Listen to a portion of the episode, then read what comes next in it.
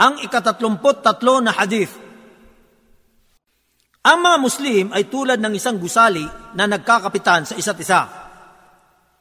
عن ابي موسى رضي الله عنه قال قال رسول الله صلى الله عليه وسلم المؤمن للمؤمن كالبنيان يشد بعضه بعضا Si Abu Musa, sumakanya nawa ang kaluguran ng Allah ay nagulat.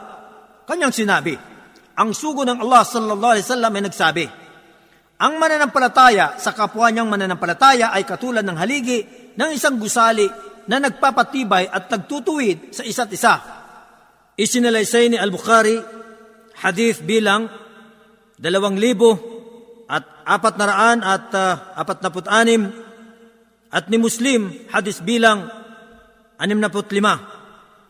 Ang tagaulat ng hadith na ito, siya si Abu Musa, Abdullah ibn Qais ibn Salim al-Ash'ari al-Yamani, siya ay dumating sa Makkah at di naglaon ay yumakap sa Islam.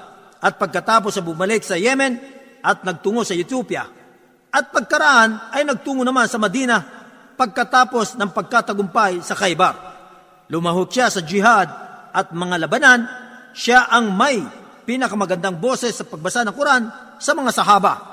Siya ay masigasig sa pagsamba, may angking kaalaman at katalinuhan, at umiiwas sa karangyan ng buhay. Siya ay namatay taong ika-44 sa Hijri sa Kufa o sa Madina at may nagsasabing hindi ito ang taon ng kanyang pagkamatay.